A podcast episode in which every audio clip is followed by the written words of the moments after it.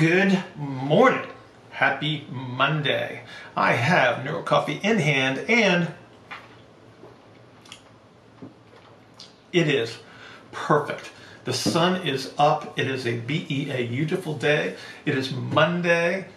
Um, I'm talking with Eric Cressey tonight. This is exciting. I haven't talked to Eric in a long time, at least not directly. We've emailed and such. Um, so I'm looking forward to that. Um, I got a pretty good, good question that came through uh, askbillhartman at gmail.com. And then I had literally the exact same question come through on iFastU over the weekend. So I thought I got to answer this one because obviously people have a curiosity. Um, and it's also one of my favorite topics to talk about because it makes people really uncomfortable because it kind of bucks the status quo a little bit. But I think that, that once I get through with the explanation, you'll understand why I have an opinion of such, and then hopefully it will be useful for you as far as your thought process and make your life just a little bit simpler. Um, so the question that came through Ask Bill Hartman uh, at Gmail is from Alex, and Alex says, I watched your upload of the 6 a.m. Uh, coaches conference call uh, from this morning, and it was the first time I personally heard you discuss in depth the concept of there's no sagittal plane with regards to the example. Uh, we were talking about calcaneus and talus and, and tibial relationships and how they cancel out rotations to produce this, this forward, apparently imaginary sagittal motion. Um, I'm sure as I'm unsure as to whether you went into more depth with the call itself, but I'd be incredibly interested in whether you could address this fully in a Q&A, aha, today, and how it applies to perceived motion in both the sagittal and the frontal planes. Um, Alex, thank you for the question. Thank you for this opportunity to, to explain this. Um, typically, the way I would do this would be to whiteboard it. Um, so I don't have the whiteboard in the home office as, as I do today. Um, so I'm going to use a visual aid. I made this just for you. Um, not very skilled in, the, in that manner, but it'll work. Um, I also brought in the skeleton to give you a, a nice visual representation. Um, first thing I want to talk about is, is a little bit of geometry. So the Cartesian plane concept of the X, Y, and Z axis still applies. Um, we, we visually, um, we perceive this three-dimensional, actually four-dimensional, I like, I like to throw space-time in there, um, but this three-dimensional world of the X, Y, and Z axes. And so, so that's what we see. And so when we ta started talking about anatomy, they decided that, okay, we move in three planes, therefore there must be three planes. And I would offer that visually we see the representation in space of this three planes, but we don't actually produce movement in three planes. What we do is we cancel out rotations to create direction. And so let's talk about that. So if we look at things from a, from a geometric standpoint, we have this point in space, and if I put enough points together, I can make a line. And if I have enough lines together, I can make a plane. And if I put enough planes together, I can make a shape. And so this shape that we're going to worry about is this cylinder. So this is a, a stack of transverse planes, if you will. And so if I put this over the skeleton, this is what our representation looks like. And so I have a three-dimensional representation now of, of the transverse plane. And what you'll notice is that if I draw a line across any point, any two points in this uh, in this cylinder that crosses through the midline of the cylinder, um, I can make a plane in any direction. And so what I want you to recognize is that if I'm looking down this cylinder, the sagittal plane and the frontal planes actually fall within this transverse plane. And so there's nothing unique or special about the sagittal planes. They're just part of, of this, this three-dimensional transverse plane representation. And so if I go three degrees off the sagittal plane, what do we call that plane? There's, it doesn't get a special name because it, it shouldn't be special. Neither should sagittal nor frontal. Um, it's just a three-dimensional representation to help us have a conversation and nothing more but it's not how we produce movement. We produce movement in rotations. So let me give you a for instance. So um, when you were developing in your in your mother's belly and you were a flat plate um, of the of the embryo, and this embryo folds itself over like a burrito. Thinking about Thursday chips and salsa already. So your burrito, so that burrito is actually a tube, just like my cylinder, which means that you are all transverse plane. Every joint in your body moves on a helically oriented direction, so it's all uh, so they move in helical movements, which are rotational movements.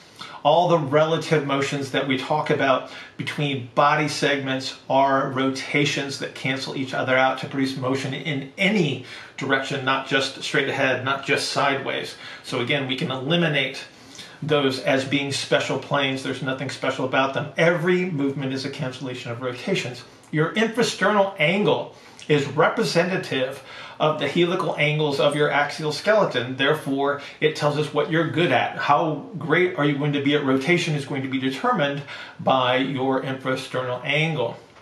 When we talk about high force production, like bench presses and squats and deadlifts, and especially these with, with these tremendous weights, what you have are, are human beings that are incredibly capable of canceling out rotations and directing it in one direction, which allows them to lift these these gigantic heavy weights. So if we want to talk about sagittal and frontal planes, I'm okay with that. I really am when we talk about directions and points in space and things, but when we talk about how we produce movement, we, we only do things in rotations. And if we can start to see that, our problem solving becomes spectacularly easy relative to trying to think in, in all of these multiple directions that just create confusion. So again, I, I encourage you to, to think this through a little bit. I know it's confusing because I just took away two things that have been ingrained in your brain as far as like how we do move um, there's nothing special about those planes. They don't really exist. They are a resultant of the cancellation of rotation. So again, hopefully this is helpful. Alex, if you have any further clarification questions on this one, please ask away at billhartman at gmail.com. If you're angry with me, please send your hate mail directly to me. You can DM me on Instagram or, or throw this up and be angry on YouTube if you like. I'm totally cool with that because I know it's uncomfortable to think this way. But if we're going to solve problems and if we're going to get better, we got to start looking at things differently. So think differently. Have a great Monday. I hope you all have a fabulous week to get it rolling. And I'll see you tomorrow. Good morning. Happy Tuesday. I have Neuro Coffee in hand and uh, it is perfect. Got my Irish on today. Uh, little shout out to my buddy Robbie Bork, who got it for me, my, my Irish brother. Um, hi, Robbie. Hope you're doing well. Uh, so, Tuesday, we got I got an interesting question, something that I just actually had no uh, awareness of at all because I don't pay any attention to some of this stuff. So I had to go look look this up. And this question actually comes from Rachel. Um, and Rachel had a question in regarding knees, and so she said, recently been seeing more people popping up in the industry, highly recommending huge amounts of end range knee flexion and ankle dorsiflexion to bulletproof knees. Is there any validity to this? If so, or if not, could you provide a perspective of these movement strategies? And then she wants to know how does it relate to some of the, the gradients that we talk about and some of the propulsion elements. Um, so let's let's unpack this a little bit and, and run it through a little bit of filtering.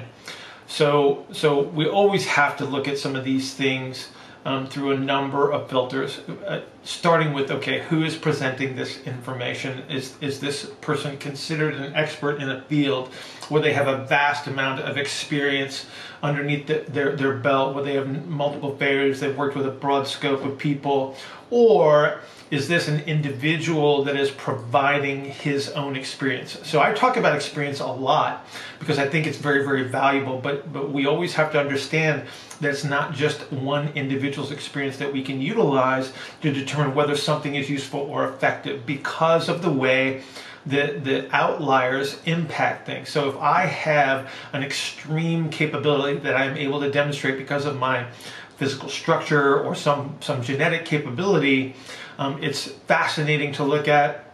It's interesting. Um, it actually may be useful in guiding us in, in a direction, but, but because it is based on the individual himself and, and their unique capabilities, we cannot use that as a standard of anything. Like I said, it might provide us with some information that might be useful at some point in time, but we can't rely on it um, as as an absolute. Everything that we talk about from a health perspective, so we're talking about like healthy knees, healthy ankles, etc. th- th- this is all multifactorial. There are so many potential influences.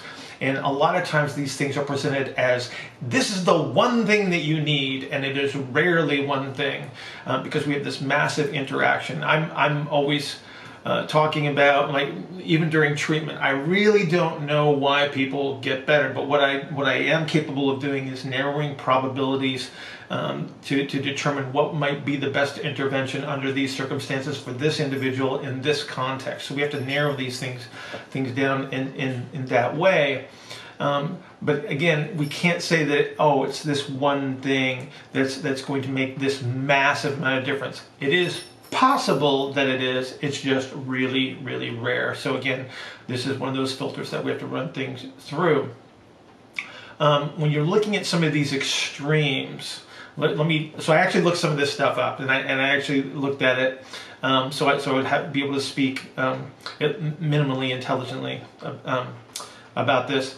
Um, if you look at the way some of these people are accessing these end ranges of motion, um, this is about as idiosyncratic as it gets. So I was looking at one gentleman who has this extreme amount of, of knee flexion. Um, he has a very, very deep squat, but the way that he accesses his deep squat under most circumstances would be considered a compensatory strategy. But if you look at the way that he does it, he also has two things that are very unique to him. So he has an anteverted hip um, and he has a, a torque, a, a twist in his femur. And this is actually one of the ways that he is actually capable of accessing these extreme ranges of motion. So if you are one of those people that that actually have these same capabilities, you might be able to do what he does and you might actually find it beneficial under some circumstance. But for the people that don't have have these little idiosyncratic elements in their anatomy, they will merely be frustrated in their inability to actually access these, these movements or positions. So again, we have to consider how this works. It's always going to be an n equals one scenario. That's why we work off of principles and we apply these, excuse me, principles to the individual and we, we work through progression to determine what would be best for this person in these circumstances. So again, we can't apply, you know, one person's capabilities broad stroke. So what you actually need to find out through experimentation, uh, very careful experimentation, always safe to fail experiment, experiments under the guidance of someone with a broad scope of knowledge, understanding, and experience would be the best way to do it. You have to find out what is normal for you and what is best for you under the circumstances within a specific context. So, Rachel, I hope that answers your question in regards to that. Now, when we look at the extreme end ranges that, that these people are demonstrating, it would be rare that we that we would ever be exposed to these ranges of motion except under these exercise circumstances. So um, when we talk about like the extreme ankle range of motion, you're actually beyond what would be typical end range propulsive strategies. So some people may find that useful, some people may not. Um, again, their ability to access these extreme ankle ranges of motion. Um, if you look at some populations that that uh, where squatting is part of their culture, um, they actually have changes in the ankle bones themselves. So the end of the tibia has an extra facet on it that makes it easier to deep squat at an extreme uh, angle of dorsiflexion. The talus is also shaped differently, which allows some, some of these extremes. But again, we're not really accessing these during normal activities, during normal performance. So again, the, the question then becomes, is this beneficial on any level at all?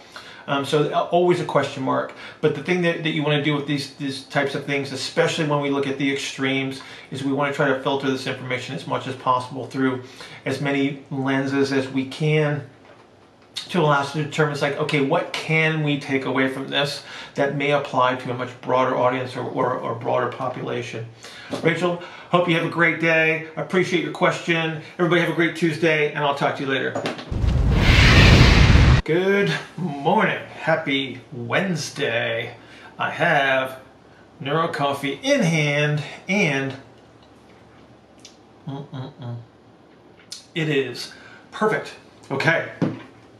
So Wednesday, that means tomorrow's Chips and Salsa Day. Also, 6 a.m. Coffee and Coaches Conference call. So if uh, you haven't participated in one of those yet, please do. We always have a good group of people to get on there, have a little coffee, relax, blow off some steam, get some questions answered. So it's kind of fun.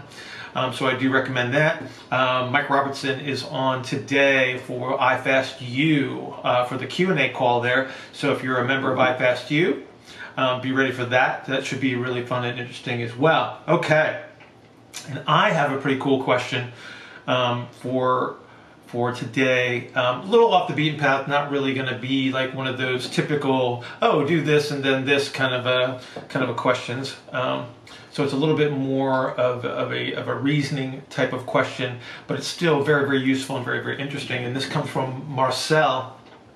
Marcel says, I've been implementing your model with some good success, but there seems to be a variation in how much of the changes we get to stick.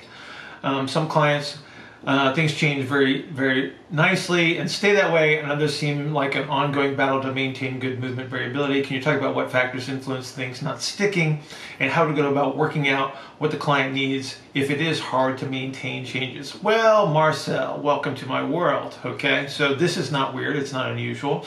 Um, there are always people that, that change very readily, and, and you may never see them again after that first visit because they do so well. And then there's the people that, that are much more challenging.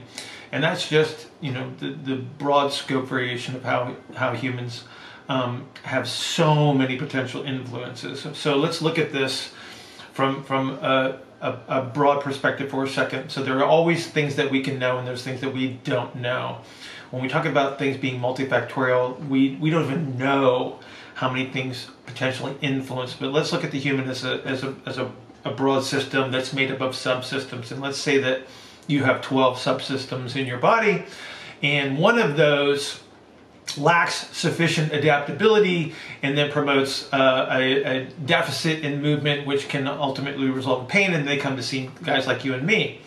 And let's say that we do an intervention and that intervention addresses that subsystem that is the limiting factor and then they have a great outcome and everything goes really really well. They learn how to maintain their adaptability and they feel great but now let's say that there's multiple subsystems that could be involved. So let's say that we've got two or three out of these 12, and let's say that our intervention covers eight of those, but unfortunately the two or three that are, that are low in adaptability are not affected at all. Now we don't make the change. And so those are the things that we have to understand is that this is why we never really know why people get better or why they don't get better uh, because there's so many potential influences. And so what we're trying to do is we're trying to influence as many of those subsystems as possible with treatment and training to produce the desired outcome. Um, so there's always that factor in play. The adaptations that we often utilize in, on the rehab end of things, um, before we get to sort of like the fitness and the conditioning and reconditioning elements, they tend to be learning based adaptations. So some people learn faster than others. Some people have more more uh, perceptual capabilities. Some people learn um, have a broader experience to draw on, so they do adapt faster. Some people are better trained.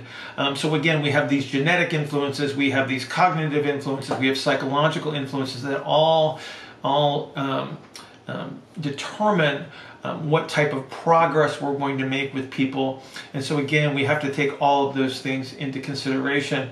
Um, when it comes to things like training, um, personal behaviors, uh, habits, etc. So now we have potential interference problems.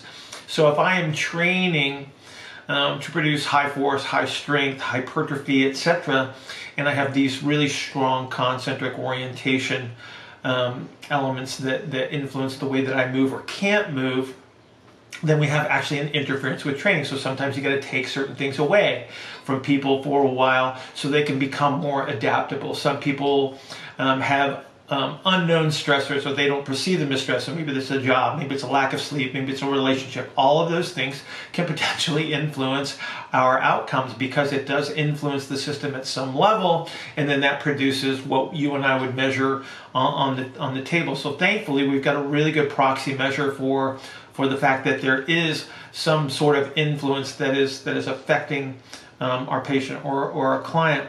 We also have to consider structural adaptations um, and sensory adaptations that, that, that become influential. So if I have somebody that has a true structural change, Um, many times um, we can overcome those if, if they're small and they don't influence our ability to shift volumes and pressures. But if we have something like, say, a shoulder labrum or a hip labrum injury that's extensive enough, we no longer have that intact mechanism of a synovial joint. And then we got to send it back to the doc and say, look, well, we gave this a shot. It didn't go well. Here's what I think. Um, and then we, we get help from that perspective as well when we talk about the, the sensory influences, all of your sensory systems have adaptability built into them. And so if if I have a, a lens and an eye that can't change shape enough, then I have I have potential visual problems. If I have perceptual problems um, that are associated with vision, that needs to be addressed as well. So now we look at our behavioral optometrist for, for some help there. If we have a sensory issue, in our mouths or a physical deficit. So we have people with a with a really small, narrow palate, a, a, a, narrow airway. All of those things influence our ability to to breathe and move and be comfortable. And and again, managing um, the, the way that we perceive that.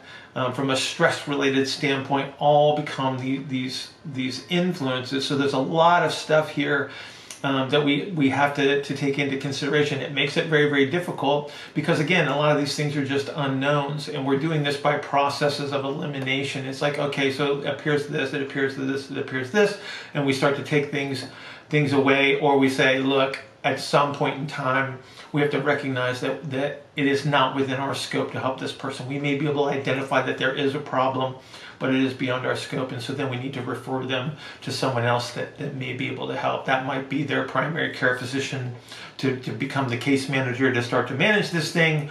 Or if we can identify a specific deficit because of our training, then we can refer them to the appropriate professional. So, so there's a lot of things that are potential influences. Um, the, the, the, first goal I would say is you got to try to eliminate any interferences that are obvious um, the, you know, again, this could be a training related thing or, or a, just a, a, personal behavior thing that we think is an influence, and we can usually manage those rather readily. Um, but there are always going to be those those unknowns. So that's what makes this a little bit more difficult than, than we would like. Sometimes it'd be great if everybody came in and made those changes on the first day, but sometimes it is a struggle. There are many influences, my friend.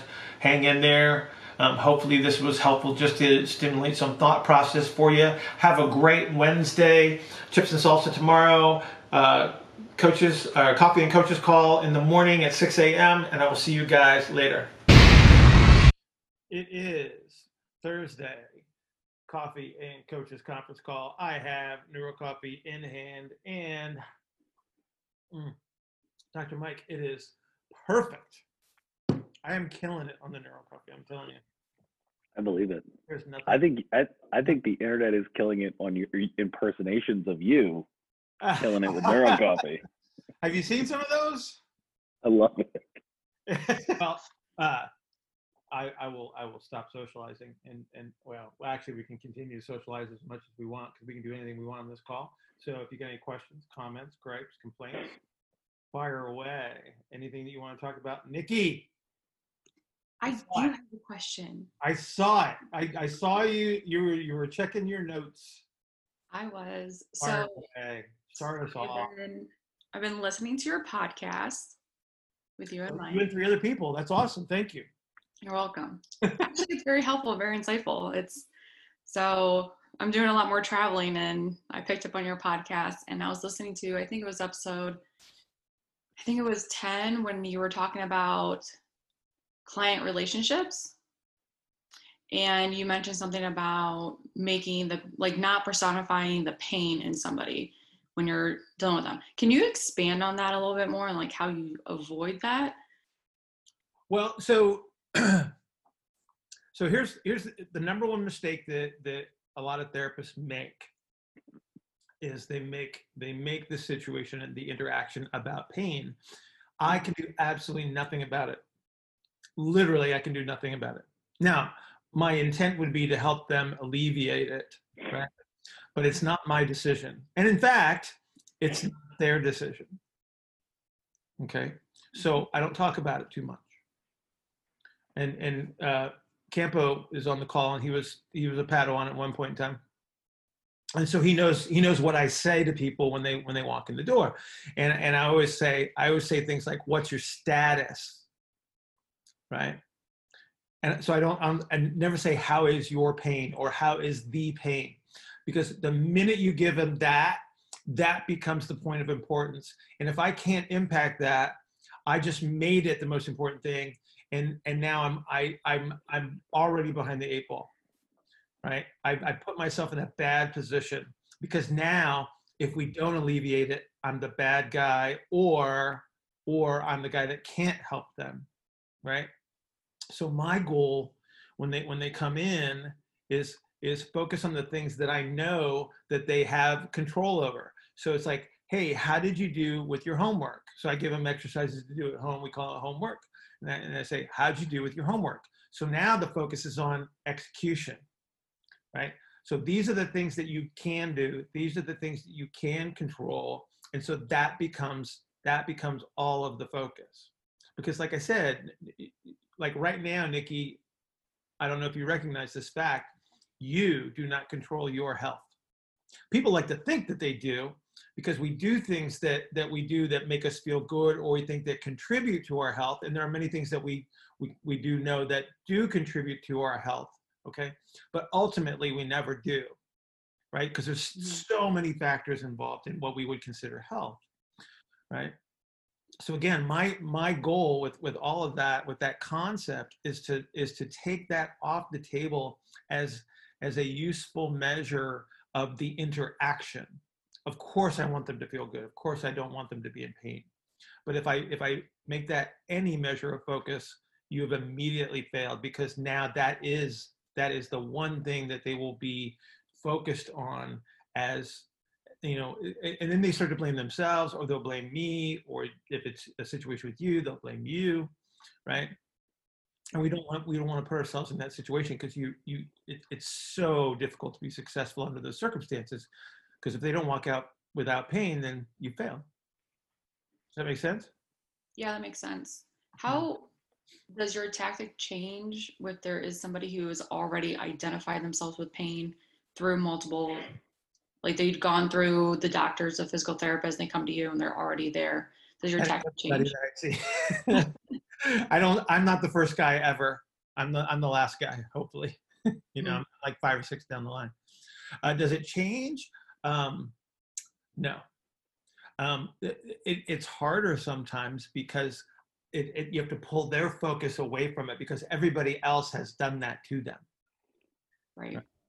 Um, the doctors, unfortunately, um, spend a lot of time talking about it, and then they do they they ask questions like, "How is your pain?" They just gave them ownership of it, right? Mm-hmm. So now it's my responsibility to to alleviate my pain and I don't know what to do or I can't do it. It's like, ah, right? So again, you, you, you, you've created this situation that is, is almost unwinnable. If you take that off the table, so it's, nobody ever walks, they, they never walk in the door and they go, hey, how's your happiness? You know, nobody ever asks you that, right? But it's the same thing. Happiness is an output. It's a decision that is made based on the environment and the context, etc. Pain is the same thing. The only reason that pain, I, I, I love saying this, is like the only reason that pain gets all the attention is just because it's unpleasant, right?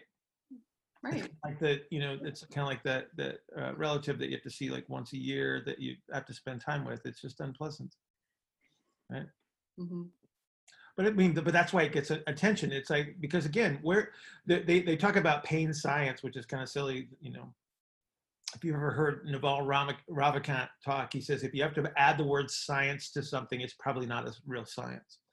Um, but but nobody talks about the happiness science. Like they talk about pain science because again, pain is this this this uncomfortable, undesirable feeling. We don't we don't have the same approach to, to good things, right? Um, so again, I just try to get people away from it as quickly as possible and get them to focus on on those things. It's the same thing happens in weight loss, Nikki.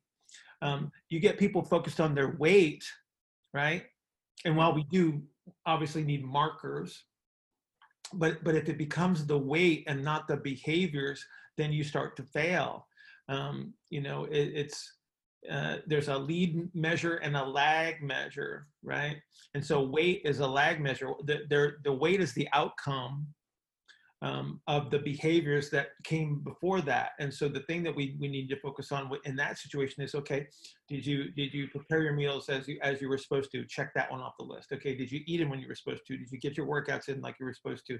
Did you get your sleep? Are you drinking your your your water and your green tea, et cetera, et cetera? It's like so we always focus on behaviors with those people. We don't really talk too much about about the the numbers because the numbers take care of themselves. If you, if you execute all the behaviors then everything takes care of itself. So pain's no different for me than, than the weight loss concept is like, I'm just not going to talk about that. I'm going to talk about the stuff that matters that you do have control over.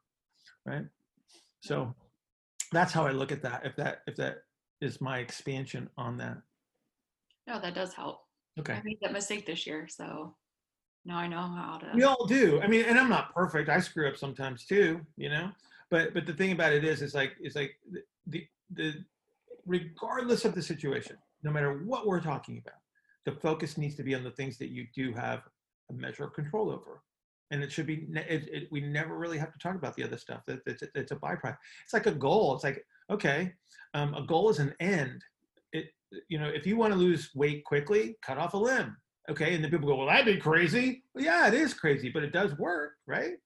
So, so that, that's not the goal. The goal is the behaviors right? The, the intent should be to focus on the behaviors. So that's that's what I try to do in the clinic. I like that. Okay. And if you get them to, to do something that they're already habitual, right, Dr. Mike? Mm-hmm. And then you just replace it with something good. The secret sauce. There you go. I never thought of that with pain before. About so basically, like we were talking with weight loss, I talk about it as action goals versus outcome goals. Right. So every you know, um, I never thought about it from a pain perspective, which is really clever. Well, but but I, so for me, it's like they're all the same. It's like it's like pain is just an output. It's a choice yeah. that the system makes, right? Based on mm-hmm. all of the experiences, all of the context, all of the the internal information that, that that has to be processed, and then it makes a decision, and that is the output. And again, I literally think about think about all the potential influences that are inside of you every every moment of every day. It's like you're not controlling that. You might think yeah. you well, do, you know? Well i mean i think it is it's just like weight loss. I think the the conversation that i will always have with clients is when they'll say like how much weight can i lose? Like i have no idea. You know like i know here's here's xyz principles that we know work. Let's see how your body responds to it because you don't really know the backlog of I don't know, metabolic distress or over caloric. You know, you don't know all the other things that are in the background that you're well, there's dealing so many unknowns in every situation, right? Yeah, yeah. And all we have to do is respect that. It's like it's like it doesn't mean that we're not going to make progress. It doesn't mean that we can't be successful. It just means that that there's there's stuff that we're just not going to know. But that's why it's a process, and that's why we follow things over time. And, and and people ask me, it's like, how long do you think it's going to take me to get rid of this? It's like I have no idea. I said, if you broke a bone, it would be six to eight weeks. We kind of know that one through experience over time that most people will heal a bone in six to eight weeks. But my, I'm making a point. It's like, okay, so if, if this is a learning based adaptation that, that I have to teach you, right, how fast is it going to take you to learn how to do this and make it make it unconscious? It's like, mm-hmm. I don't know how long that takes. What is, what is the effort that you're willing to put forth? How many things are you doing that interfere with what we're trying to accomplish?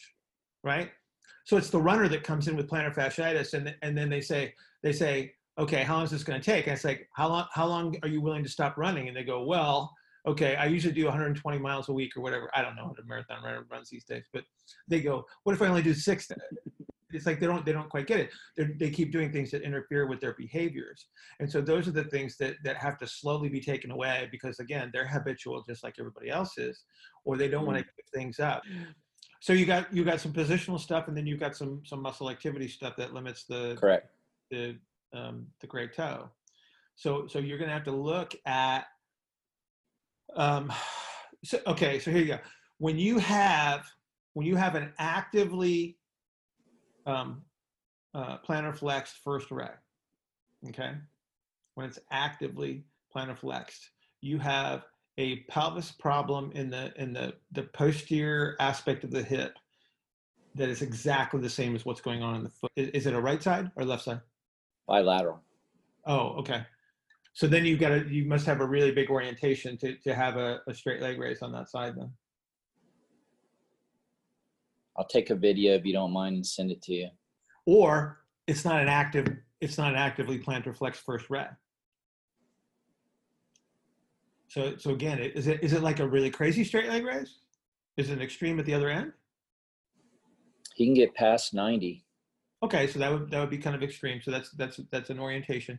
So then it's probably it's it's probably the passive position of the foot um, that that's the result. Then you you got somebody that that is um, is probably uh, um, later in in the the propulsive phase. Okay. Makes sense.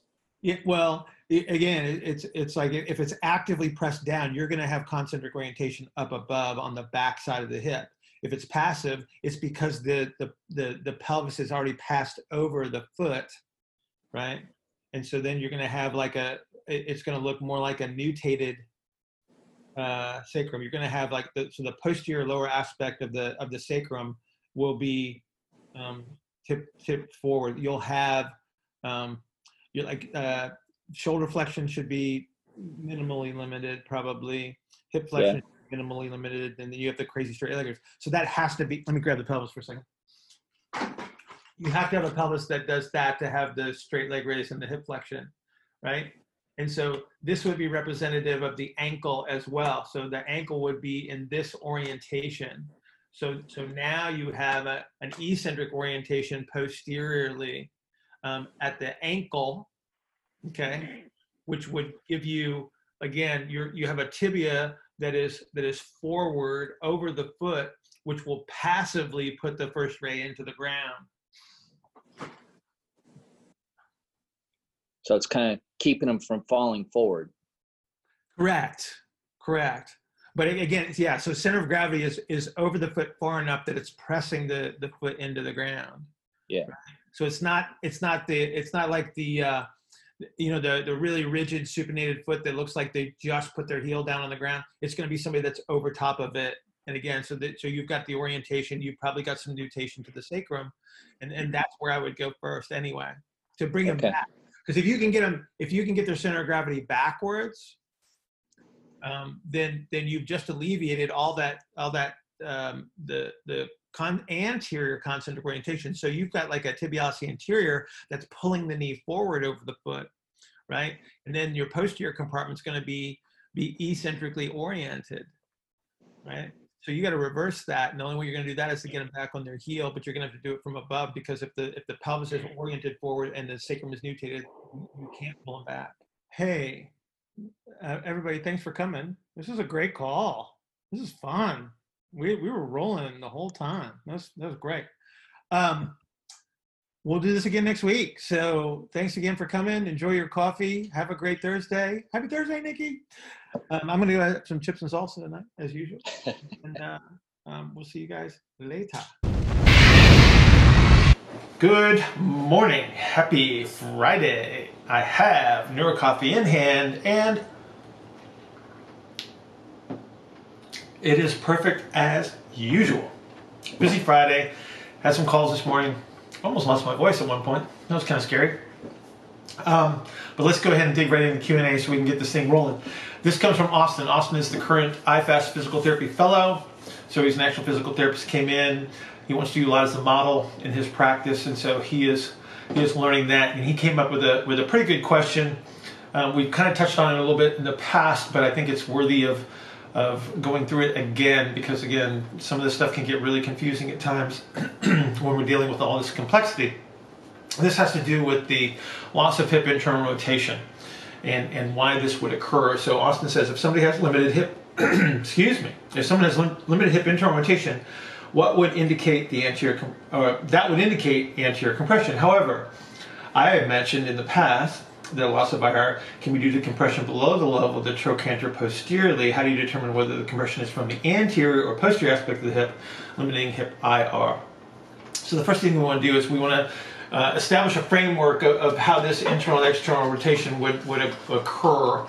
So we're going to look at the, the two uh, positions of the pelvis from an inhale exhale standpoint. So as we inhale, we ER. As we exhale, we IR. And so as we move through hip range of motion, we need this relative motion in the pelvis to actually access full full ranges of motion. So from this early phase of, of, hip flexion as an example, we would be in this ER state, which would provide the external rotation through the hip. As we move through this middle range, we need to capture internal rotation. So we need to ca capture that exhale position of the pelvis. And then an end range flexion again to, to hit that sort of compressed hip flexion. We need to be able to recapture this externally rotated and, and inhaled position of the pelvis. So that's our standard that we're going to be working from. Now, typically we're going to be measuring internal and external rotation at this 90 degrees of, of, hip flexion. So we have to be able to achieve that position alone just to get a normal measure. And so this is where, where some of this posterior stuff is going to come into play. So typically what we're going to see when we lose the internal rotation is we're going to see this anterior aspect of the pelvis getting compressed. And so what that does is it actually changes the shape of, of an orientation of, of the pubis and ischium such that, that we lose that, that internal rotation. So let me give you an example. So if we have somebody that's biased towards an inhalation strategy, so somebody that's biased towards ER, um, what you're going to do is you're going to pick up more external rotation, you're going to lose internal rotation. But if I have this full excursion of, of the 100 degrees of normal hip rotation, that means we still have some relative motion in, in the pelvis. Um, but we do have this shape change in the, in the ischium that creates the, the ER bias, and that's why we see the, the reduction of hip internal rotation under those circumstances. However, however, if we start to superimpose a superficial compressive strategy in this area of the musculature below the level of the trochanter. So this is more superficial. So the first loss of range of motion that we talked about was this deeper stuff, which is the, the typical, they're referred to as external rotators of, of the hip. So we're talking about the, the Gemelli brothers um, and obturator uh, internus limiting that, that initial hip external rotation if we're biased towards inhalation. If we superimpose this, the, the superficial compressive strategy on top of this, now we have a situation where we're going to lose early external rotation. So this early phase of external rotation will now um, be limited by this, this superficial compressive strategy, which means that I can't even get my hip into this, this position where I would typically measure this, this uh, hip internal rotation. So the way that you're going to distinguish this posterior compressive strategy from the typical anterior compressive strategy is the fact that you're going to lose the ability to actually flex the hip even to, to this 90 degree angle. And so this is where you're going to see the crazy limited straight leg raises. So you'll see like, you know, 35 to 45 degrees of a straight leg raise where you're going to see hip flexion that looks like as you move it towards hip flexion, the pelvis is going to try to roll away from you because, again, I don't have the internal rotation available to me. I don't have the relative motion in the pelvis anymore that would allow me to go from this ER to IR to ER strategy. It is now locked into one piece. And so now as I try to flex the hip, I, I the, the, only relative motion I have is between the femur and the pelvis as a unit, so it starts to turn away, or you, or you'll see it start to deviate outward to a degree before you get to the 90 degree angle of the hip. So that's the differentiator between the superficial strategy and then what we would consider this this deeper shape change that's associated with with the the ischium position again, under normal circumstances where I still have relative motions available to me. So Austin, I hope that answers your question. If it doesn't, obviously I'm going to see you really, really soon and we can talk about it. But if, if it doesn't answer your question for those of you that are watching on video, then please send a question to askbillhartman at gmail.com and we will clarify for you. Have a great Friday. Have a terrific weekend. Um, the podcast will be up on Sunday, so hopefully you guys are listening to that as well. And I will see you on Monday.